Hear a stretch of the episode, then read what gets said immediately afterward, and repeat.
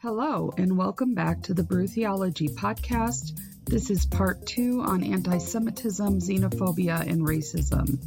During this podcast, you'll be listening to the questions from our community in Denver. And as with last time, if you have little ears in the room, you might want to listen to this later. We will be talking plainly about anti Semitism and racism and talking about ways in which this is perpetrated in our culture. I want to thank you for joining us for this season of the Brew Theology Podcast. We'll be back in a month and uh, look forward to talking to you then. So here we go with the Q&A section from our time with Dr. Pam Eisenbaum. So Paul was proud and happy to be a Jew and had no interest in leaving Judaism. That said, how could a good Jew promote polytheism? Um, so your name is an elder statesman. no. Okay, just it's also Rob. Rob. Okay, I just want to. I, I thought that was right, but it wasn't. Okay, so I assume you mean by polytheism here. You're thinking of Jesus. Yes. Correct. Not okay. So I think for Paul, my simple answer to that is I don't think Paul thought that he was asking anyone to worship Jesus. He never uses the language of worship. He never calls Jesus a God. Um, calls him Lord, but the word Lord can mean everything from like, you know, a sort of honorific, like Mr. So and so, to, you know, an imperial lord, to it being a reverent name for God. So I don't think that Paul thought he was advocating um, any form of polytheism. That becomes an interpretation of Paul's gospel, right? That evolves later that he's advocating that when he says something like in Christ, he means he wants people to worship Christ. But I think when Paul uses language like you should be in Christ or you should confess Christ, that word confess just means like, you know, kind of swear loyalty to, um, which you can do to a person, God. So, or trust in someone. In fact, the language of faith in Christ, that word faith is the ordinary Greek word for trust. And in Greek, whenever the word, the object after the word faith is a human person and not God, it's translated as trust, not faith. So I think in a lot of places where you read faith in Jesus or faith in Christ, you we could translate it as trust in faith or trust in God, and then it wouldn't it wouldn't sound so worshipy, you know, so much like that. So hopefully that answers your question. You could also go back to the Paul was not a Christian podcast, which is a two parter. At least it's not three parts. it would have been awesome if it was four. We got to outdo the three at some point. It's a good one for sure. Um, I am going to transition to Nadim. So, uh, Nadim, um, I believe your question was next uh, regarding Sabbateans. Yeah, I have a very limited knowledge on Judaism and Sabbateans in particular, um, but I do have a keen interest in uh, trying to get to know more at this time. If you have anything to share. So the question, as it was in the chat, Pam, I can kind of read it to you. Is uh, with limited knowledge on Judaism. Um, this is from Nadim. Do you have any opinions on Sabbateans? Okay, I'm going to need to ask you to so Sabbateans means a particular, very particular group of people from the medieval period. Are those the ones you're talking about, or are you talking about? Um, sometimes that's language used for a different ancient group. So I just want to know. Yeah, I think it's a form of Jewish mysticism that was found in the 15th century. Yes. Okay. So that very good. Okay, that's that's how it should appropriately be used. So let me affirm you uh, there. Um, so there was this. For those who might not know, there was this messianic figure named Sabbatai Tzvi, and um, he must have been really convincing um, because lots of people did think he was the Messiah, and uh, they followed him around, and somehow he ends up. Um, um, where does this convert? I'm not sure if it's you know, Spain goes back and forth for a while between Muslim uh, leadership and Christian leadership. Um, but I'm not sure if it happens in Spain or somewhere else. But he comes, uh, he gets sort of apprehended. It might be ancient Greece. Pardon? It might be ancient Greece, but I'm not sure either. Yeah, I, I, I thought it was the Eastern Mediterranean too, but I don't. I was going to say Egypt, but that didn't sound right, so I'm not sure. But anyway, when asked to um, when say when when his muslim captor said to him convert or die he opted for conversion. Um, so that was a disappointment uh, to some but not to everyone. Some interpreted it as a sort of sign of something of a sort of trans i don't know uh, you know what do i want to say? A sort of mystical sort of that what he did was somehow beyond Judaism and embracing some kind of universalistic thing, and so there were some that followed him in that direction. So, um, so it it it it doesn't. Most Jewish mysticism that survives is not, to the best of my knowledge, tied to Sabbatai Zvi in particular, but a lot of mystical beliefs had their origins in Spain earlier that he adopted and that some of his followers used to explain the problem of their putting so much faith in him and him turning out to become a Muslim.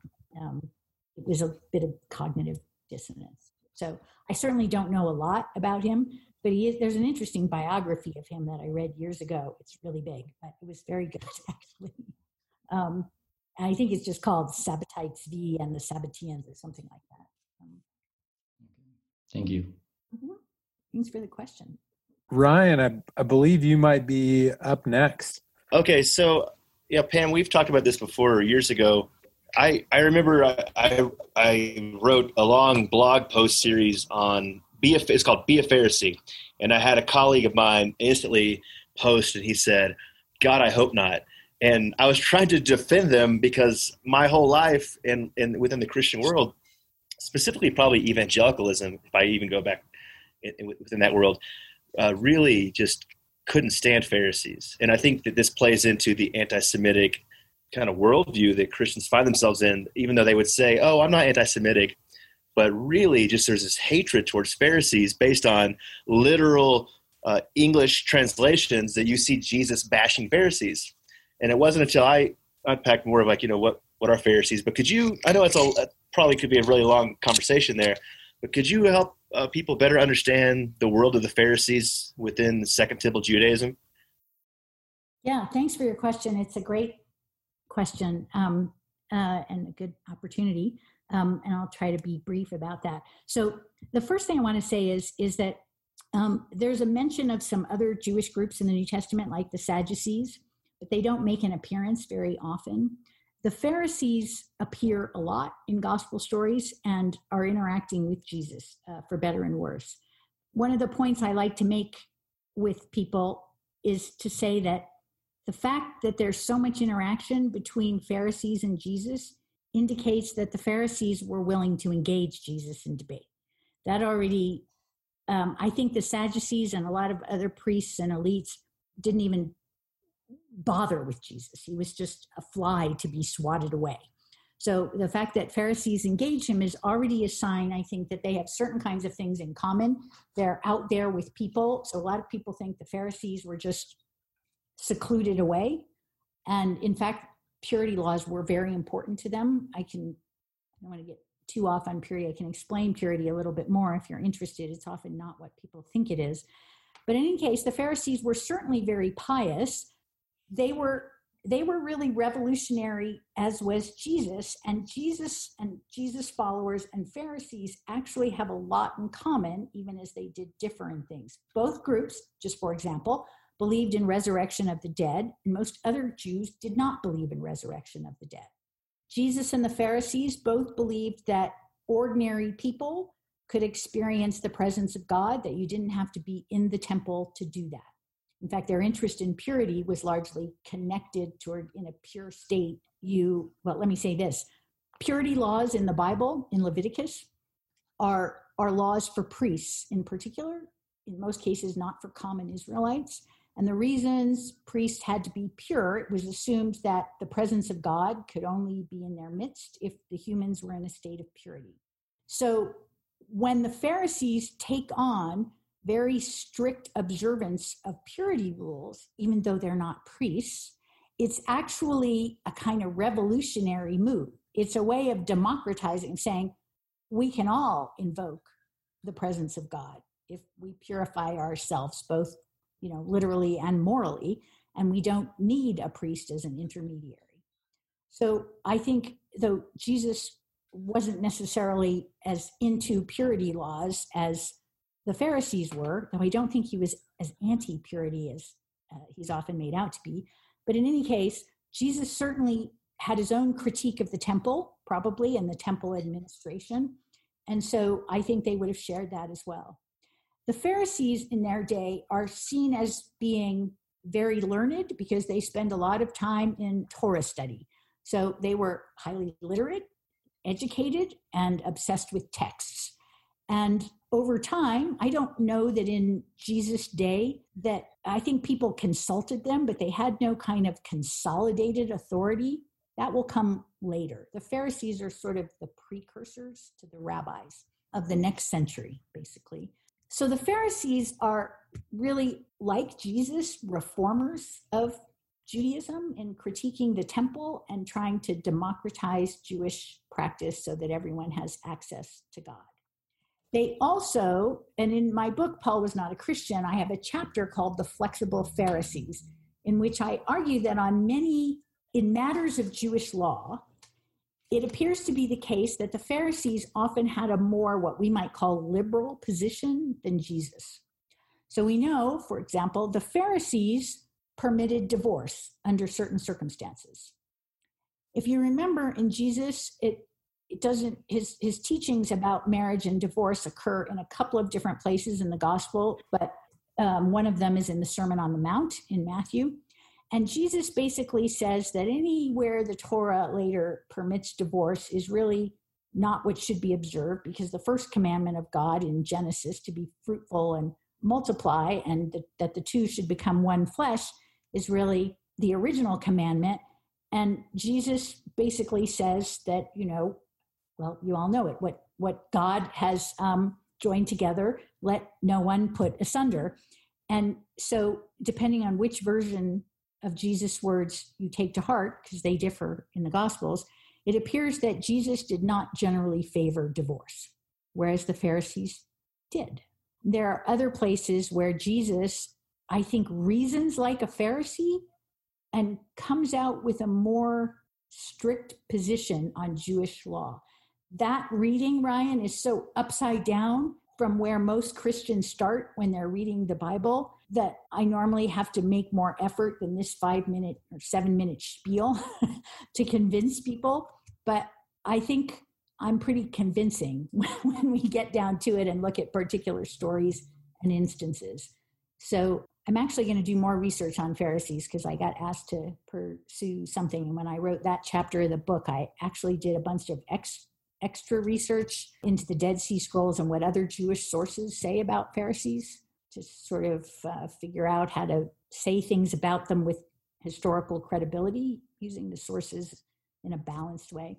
But in any case, I think that the, the New Testament Gospels are one of the best sources for reconstructing who the Pharisees were. And that's an important question in Jewish history, apart from the history of Christianity it's a very important issue in Jewish Christian relations because often Pharisees are taken as sort of the quintessential Jew at his or her worst, right? That they're literalist, they're pedantic, they care about the letter of the law, and they were thought of as the lawyers and judges of their day. People often did take disputes to them because they were learned in the Torah. So they're seen as being legalistic, narrow minded. If you look up the word Pharisee in Merriam Webster, after the first definition of being a group of Jews in the first century, the next definition is a hypocrite. So that is still with us.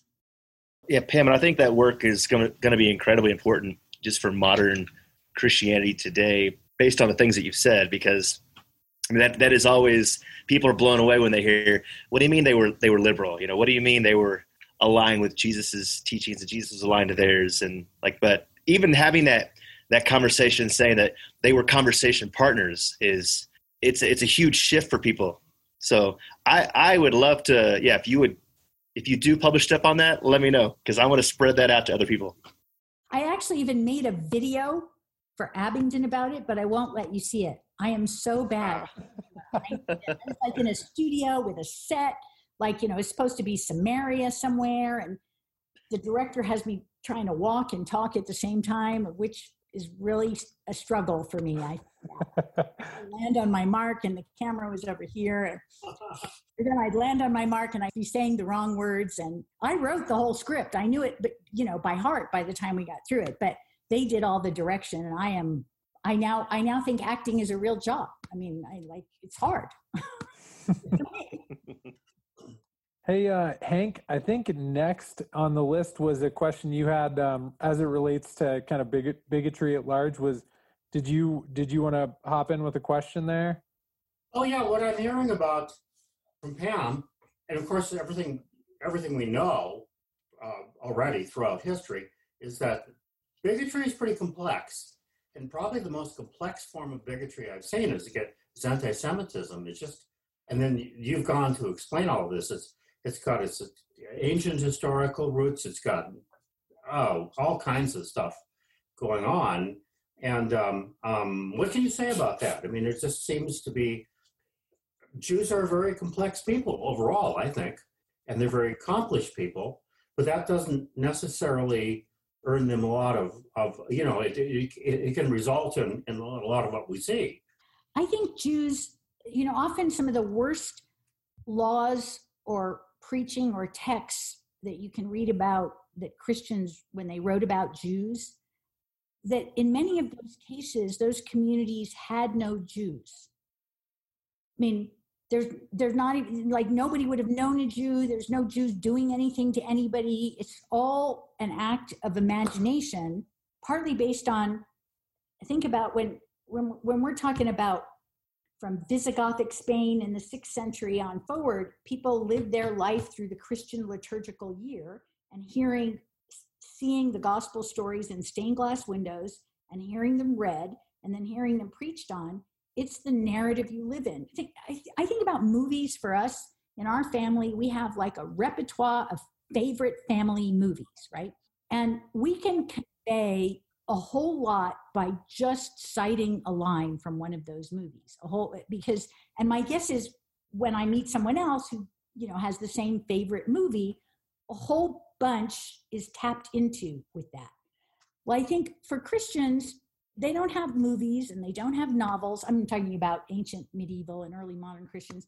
They have the bible. That story world is the milieu that they live in. That's the world because the world of imagination can be pretty real. Look at star wars or whatever. We it's so present with us. It is effectively real even if it isn't literally physically true. So i think jews you're, you're absolutely right. So let me just say this dc anti-semitism when i made all these notes in the last few days about what i would focus on with you all it was very difficult to make up my mind and one of them was I wanted to talk about really ways in which we might categorize anti Semitism.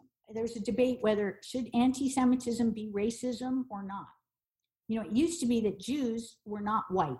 Somewhere in like the the second third of the 20th century, somebody, I don't know who, decided Jews were now white, but before that they weren't white. So, you know, for most of Christian history, for Christians, it was in principle a matter of religion that Jews had the wrong beliefs and did the wrong things, but they could, again, in principle, convert. When we get to the modern era and the idea of race, and in fact, the word anti Semitism is coined by someone who wants to sort of make scientific bigotry against Jews and someone who saw old medieval ideas that Christians had about Jews as just being, you know, superstitious and medieval, but that with the science of race, we could tell you why Jews really were parasitic on other people, why Jews really did lie and try to take your money, and why literally sort of um, give science to this. And so he was not the brightest bulb, and he ends up using the term semi, even though Semitic peoples encompass Arab peoples and Jewish peoples, all that kind of stuff. So already the label, which always meant bigotry against Jews, is a is an etymologically confusing thing because it doesn't include Arabs. And some Arab peoples that have embraced anti Semitism use the word anti Semitism. And by the way, in Muslim lands, there's a, lot of Christian anti Semitism that is, it seemed to be dying down in the European West, took off in the Muslim East. and I don't know, I, I think because anti Semitism involves religion and involves, is intertwined with the story of Christianity and Islam, but particularly Christianity, you can't ever, Christians, let me just talk about Christians, you can't ever totally other Jews as the other. So there has to sort of be extra effort made. There's a way in which Jews are like us. Jews gives us Jews gave us Jesus. Their scriptures, uh, like Christians were aware, they have the same, the first part, that's the same stuff we have. Christians felt inferior. You can see this in lots because they don't know Hebrew and Jews know Hebrew. And there's that sort of almost inferiority complex at times. Jews didn't wear, in most cultures they lived in, Jews didn't dress distinctively. And so you see, beginning sometime in the high Middle Ages, is when you first get Christian rulers who order Jews to wear either certain kinds of hats or certain colors in their clothes so that they can be marked out as separate. That doesn't start with the Nazis. It doesn't, they do that during the Spanish Inquisition as well.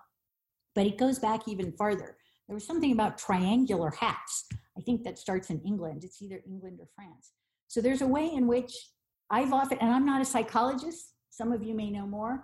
There's a sort of way in which the Jew is us and not us. And it's a, you know, again, I'm not a psychologist, so now I'm just speaking as me, Pam, not an expert on anything. It's some kind of internal, I feel like, deep psychological conflict. By that I mean collective psychology Yeah.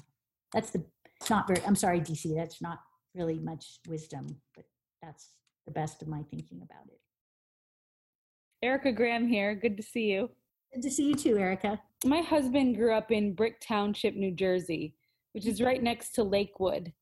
And um, lakewood new jersey has a huge population of orthodox jews which um, me as a kid that grew up in a small farm town in wisconsin I knew one Jewish person in my town. And my husband grew up in this huge population of Orthodox Jews, which now is growing very fast um, in New Jersey. And it seems that um, um, there is some language of of these uh, Orthodox Jews maybe taking over the town. Um, I, I wondered if you can speak to that modern context of what Judaism, what, what's happening with the Jewish community in in these Orthodox pockets, like a town like Lakewood, and and maybe how anti-Semitism is playing a role in the language that's used, and also just um, it's it's something I, I it's very obvious when I visit my husband's hometown what's going on, but I don't know the intricacies of it all. I don't know much about it. Well, thanks for your question, Erica. I, I confess that I don't know very much about the Lakewood community in particular. Mm-hmm. Um, I know a little bit more about the community in Brooklyn and okay. a little bit more, I think it's in Schenectady or one of those kind of slightly upstate New York towns with a Native American name. and there are kind of problems emerging, which are largely, I think, perhaps more political than theological. So I wish, so I guess my first answer is I don't have an, a good answer not knowing the circumstances in Lakewood. And I don't want to assume every community is the same. But there are places, and I suspect this could be an issue whenever you get a group that on the national scale is very much a minority, but is the dominant population in one local area. That can be very threatening. So there's a place and it may not be Schenectady, but some town near there, where the Orthodox Jewish community made a very concerted attempt to get the school board to get themselves all on the school board so that they could then make the school calendar conform to the Jewish calendar and do things. And I remember when I was reading about it, I have to tell you, I felt a lot of eye rolling that it did. If ever there was a Jewish conspiracy, it was pretty small scale. I thought that kind of sounded like one. um, it was just to change the calendar not to you know pilfer everyone's money. But in in communities like that those kinds of communities so what's sometimes called a haredi community a hasidic community those communities are maybe best compared to the amish or certain other maybe what we might call fundamentalist um, christian groups. And i think those groups have more in common with each other say than i would as a more lefty jew would have with those folks. They would still, unlike Christians, those Jews would still call me a Jew, but they would see me as just kind of, you know, lost, I guess. Well, that that's helpful. Thank you. That gives me a little bit more context. Um, just just politically speaking. So thanks. Hey, Mark Donato, we are going to jump to your question here. So, uh, Mark, fire away. I I think I might have asked you this before, and I'm sorry if I have, but uh, um, I was wondering if if you looked at the Mirror Bible and if that is a translation that has some a different bias or a little bit less of that bias. Okay, you're going to have to tell me. So I noticed when I started looking at the chat. Yeah. Uh, your question, and I wrote down Mirror Bible translation question question mark. I do not know it, so please. okay. It. It's re- it's relatively new, and in, in fact, it's in process. But but a whole bunch of those quotes that you put in were chapters that have already been translated, and um, so I it's something that comes out of some kind of mystically leaning contemplative Christian stuff um, that gets used a lot in that context. And I just wondered, I was hoping that it might not have that Semitic, anti-Semitic bias. And Use the word not. anti-Semitic. I haven't. Can you find it on the web? Is that where? Because now I'm yeah, yeah, and it's. Um, I mean, it's. Yeah, there are lots of uh, more or less complete versions, but you'll find it. That's helpful. Thank you. Yeah. Um, Janelle, I know that you have a question, and I'll uh, I'll say that selfishly, I'm I'm interested in some of the same conversation as well. So I wanted to uh, pass it over to you.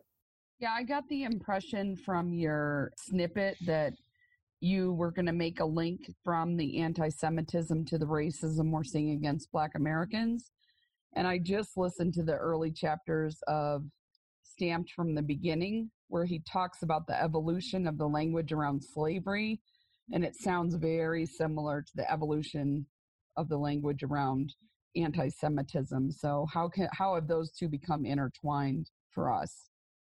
Yeah there, there's a place and when i said at the start of my talk i'd love to talk through that more with people because i don't i went looking for, for this talk and i have before for a little more analysis on why like when i see a story reported and i can see this bizarre conflation but no one comments on it like in, yeah. in initial reports on um, the Unite the Right rally in Charleston with people saying Jews would not replace us. So it's reported in all the stuff. Oh, they're taking Confederate statues down and singing Dixie and saying Jews will not replace us. And I'm thinking, I think that merits an explanation. I mean, yeah. it really doesn't seem obvious.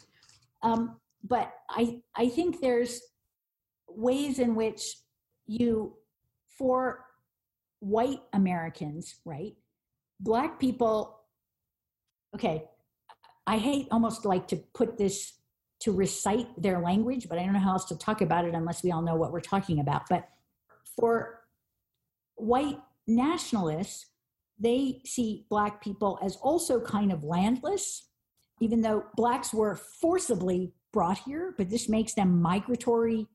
Mm-hmm. You know what I mean? Yep. So really, you know, we brought them here, but this is our land. We brought them here for a purpose and now they're trying to take over our land. You can see how the narrative, that sort of narrative, it would work to borrow from the wandering Jew, Jews are parasites, Jews are, it, it works, even though the particulars are different, They're sort of like an archetype. Yeah. As to how we tell our stories and understand people's. So there's often the threat, even though there may be different kinds of, of labor and whatnot that right people of color are taking our jobs white mm-hmm. immigrants and people of color that we need to stop illegal immigration because they're all taking our jobs. From what i read and it's probably what most of you read it sounds like if anybody's jobs are being taken it's maybe some upper white color high tech jobs, the other jobs that most immigrants are filling are jobs that white people don't typically even apply for. So so it, that's a myth. It's just it's again it's made it's like Jews mm-hmm. money, you know. It's just kind of made up.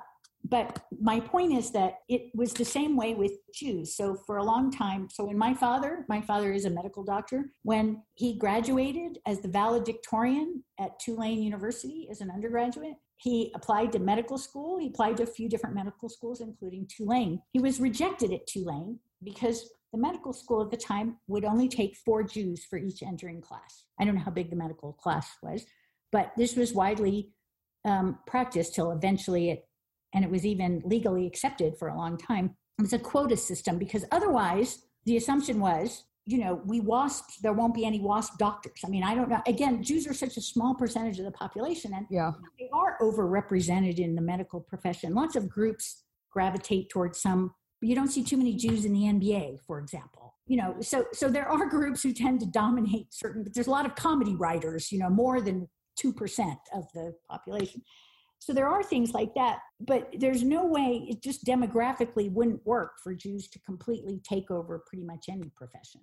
So, but this idea that they're taking our jobs, I didn't, one of the things I didn't show you, uh, but I can send you that collect laws that Christians instituted against Jews. And you can find these lots of reference works.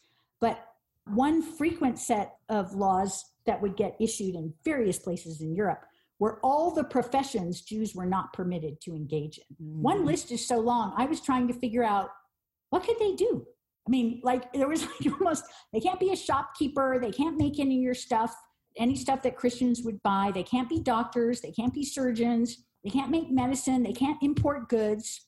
They of course can't own land and farm. That just kind of goes without saying. I was like thinking, I, I like almost couldn't think of it. Almost seemed like designed to sort of completely impoverish impoverish them. So I think that what happens is certain anti-Semitic things, even though they they're not now being used as against Jews, but against African Americans. But the sort of tropes are there. They're also sort of invisibly there. I don't think most people go, "Hey, yeah. I'm going to use this language from Visigothic Christian Spain." it just somehow resurrects itself. It's a mystery. It's fascinating. It's a disturbing sort of mystery. Thanks, Pam. Uh, I think I, we got to go to Heather here. I, she's been waiting patiently. Nate, I apologize. I know that you've got one too. Um, Heather, I don't want to skip this over because I know you submitted it super early. So we'll pass it to you if you're still on. So um, it actually it flows pretty well into from what you were just saying but in one of our previous discussions, you were talking about some of the cultural roles that separated Jews into certain working classes. For example, I remember that you were talking about some of the the kosher rules that allowed Jews to be bankers for Gentiles. Um, and I was just wondering if you could talk about that a little bit more from a biblical versus cultural perspective. And also, what is your opinion on how that power dynamic plays into the feelings of racism. Wait, okay, I'm just going to need you to clarify the question. Did you say bankers or ba- I'm, I'm not? I just need you to say a little bit more because I'm not either. I'm not remembering what I said, which is it, it's it's an open question, but um, I just kind of in the back of my mind, someplace remember you talking about some of the kosher laws that um, I think allowed or required um, Jews to when the Gentile versus Jew community um, came to be that like a Jew could serve as a banker to Gentiles but couldn't serve as a banker to a Jew or right. or that sort of thing just what those roles were and like how it's set up our current society today and then how does that power dynamic lead to the feelings of you know otherness or or racism? Oh my gosh. Okay. That's a now i understand your question. Um, that's a deep and complex question and something i'd love to talk about more. I'm only going to give you a short mini answer. So it's not the laws of keeping kosher that's why initially i wasn't sure whether you said baker or banker um, but I, I now think i understand what you're saying yes there were laws against lending both Jews and Christians, observed biblical laws that I think, and Mark could tell us in Deuteronomy, I think, against issuing loans at interest or at rates that are high interest. I don't remember the exact phrasing of the law. But both Jews and Christians interpreted this to mean only applying to their own kind, you might say. So, as the economy, this is pre capitalism, but nevertheless, as economies get more complex, borrowing money becomes an integral part. Speculation, even farmers, right, have to have money, would borrow against their future yields to be able to buy the seed or hire labor to help them sow their fields. They borrow against from someone to do that, and then they will be paid back once there's a harvest. So both Jews and Christians, they set up a situation in which they end up needing each other and then mistrusting each other because everyone knows when you owe someone money, it's just not a favorable position uh, to be in. It's just sort of a, uh, you know, a situation ripe for creating resentments anyway. But what happens is in the medieval period, because this law was strictly enforced by papacy, not that Christians could not lend other Christians money at interest. Jews get sort of used by kings as bankers. It's the one place they could really kind of be successful until the king would expel them, where kings, in order to to put it in modern terms, build infrastructure or do anything, also needed to borrow money to do whatever he or she wanted to do. And so certain complex structural forms of dependency develop that only worsen and create a deeper linkage between Jews and money. When I mentioned all those professions Jews were excluded from, I even there are some laws where Jews are also excluded from loaning money, from loaning anyone money. Um, but in many cases, it's it's pretty much every profession you can think of except loaning money. So I, I don't know how to say more about that, except that there are lots of complex social reasons for that. But Jews do become, for real, like this isn't just made up imagine, imaginings of Christians. In the medieval period, Jews are, there aren't really banks in our sense, but Jews are, I think I've answered that as well as I can answer that in this kind of context. Nate, do you want to go ahead with your question? Sure. I had a couple of just like very small questions. Um, one of them was about a couple of different threads that you mentioned, and and Janelle mentioned Kendi's book, Stamped from the Beginning.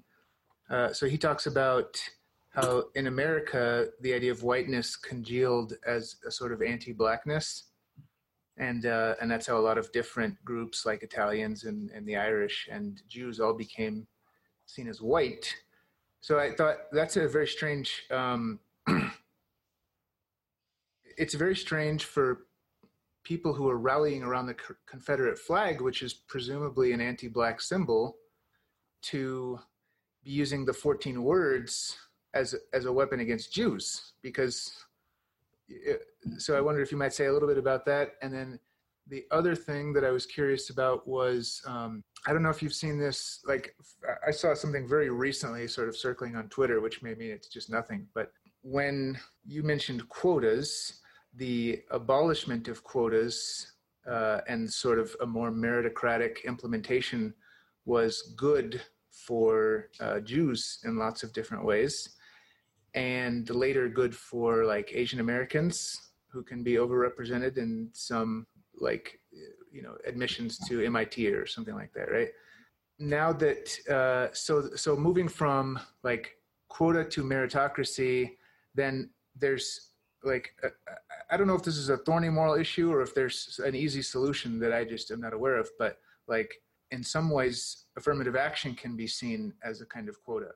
So there's this like strange balance between when minority groups are overrepresented in fields that can be good, but when they're underrepresented in like let's say like high tiers of whatever, then that can be bad. So I wondered if you had any thoughts about that or if that has been like something that's happened more than once in history well i nate like you i find it a complicated subject that does affect me morally but that i can't give you an answer about. So I don't, there's a great piece, I think it was in the New Yorker, but it could have been the Atlantic, uh, by an Asian American journalist who wrote about the case that I think was resolved last year. Some Asian American students, it turned out all, it was backed by a, I don't know, the Koch brothers or somebody like them, um, that Asian Americans were, some Asian Americans had claimed that they should have been admitted to Harvard. It was a case in Harvard. And it went to court and whatnot. A lot of Asian Americans were very uncomfortable with the whole idea for a lot of the reasons that you're bringing up. Because, um, and Harvard claimed it doesn't have a particular quota, it doesn't have like some cap that only, you know, uh, Asians can only be, you know, 18 and a half percent of the student population, whatnot. But you know there was also ways to to document this article is really good because this author really takes it from all sides in a very candid way and you come away going this is really complicated and there is no easy moral way out i think.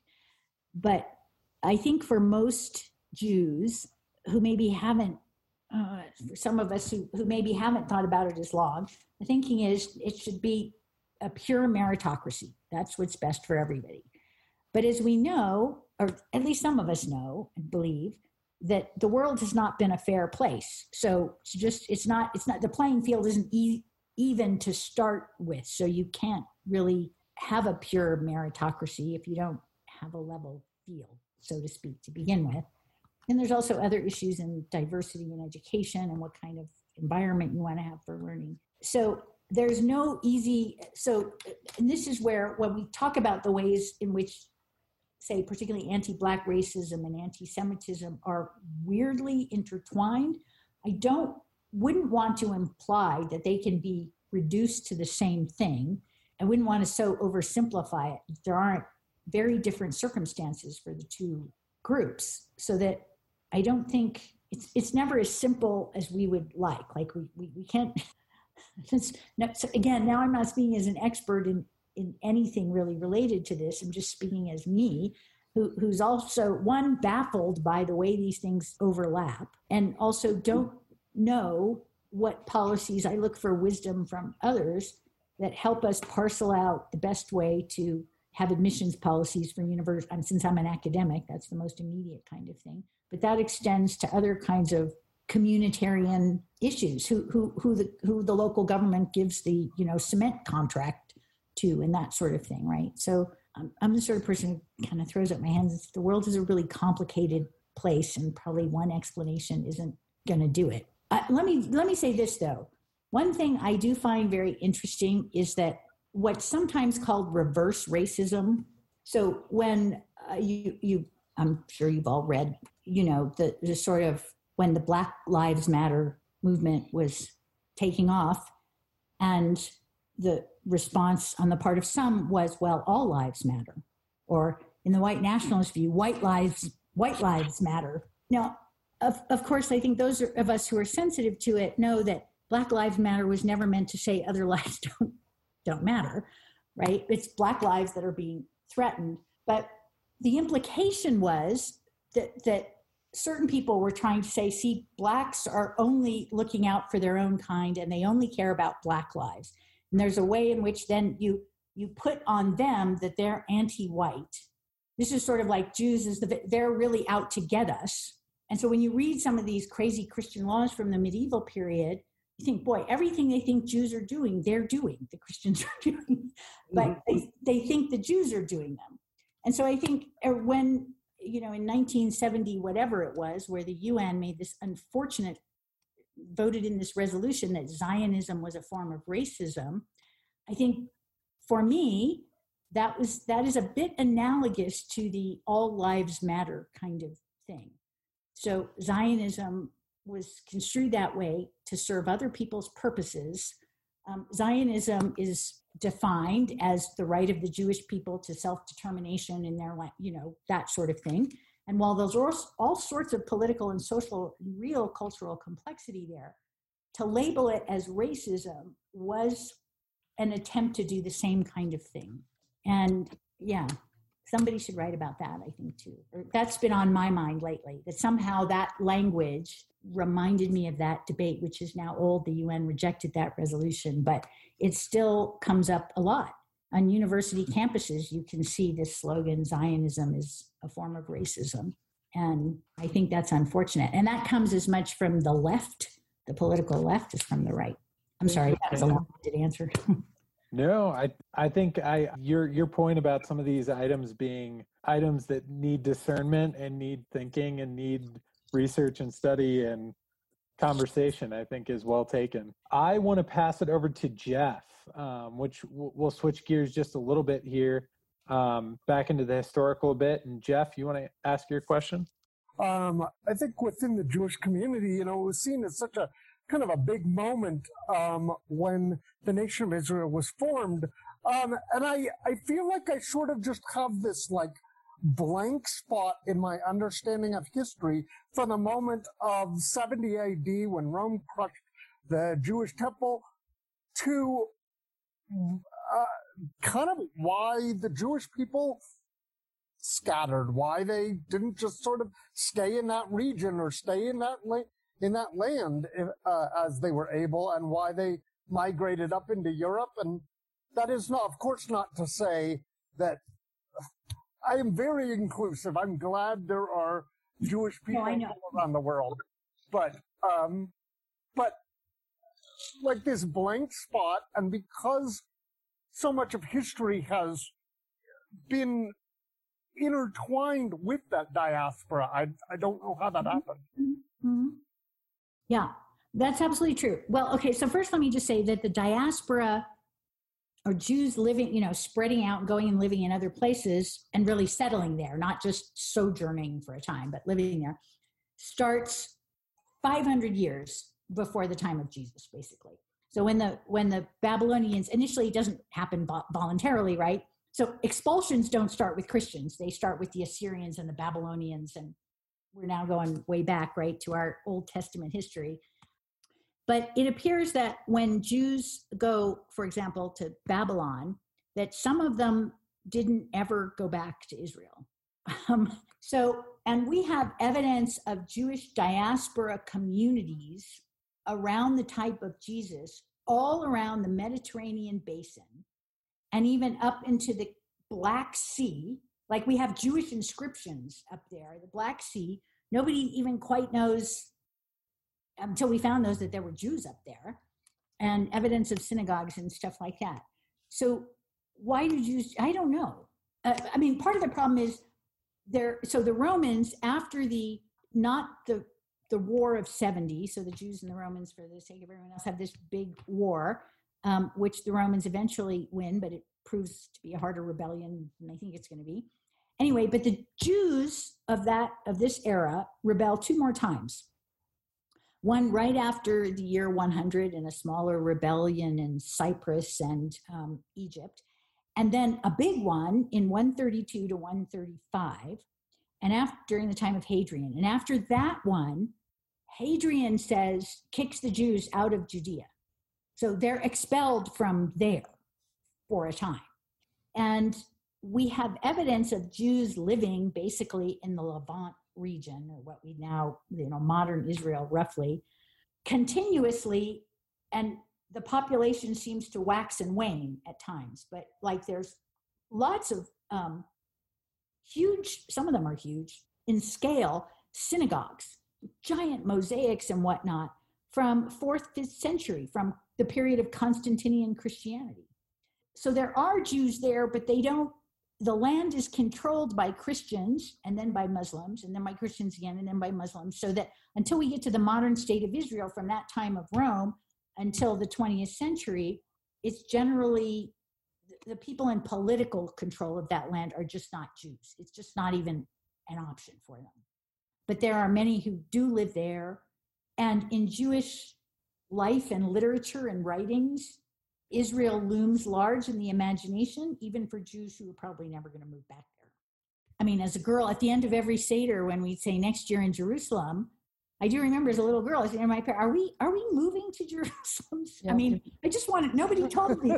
um, my parents were like, "No, don't be ridiculous." I, and then I was sort of like, "Well, why do we say it?"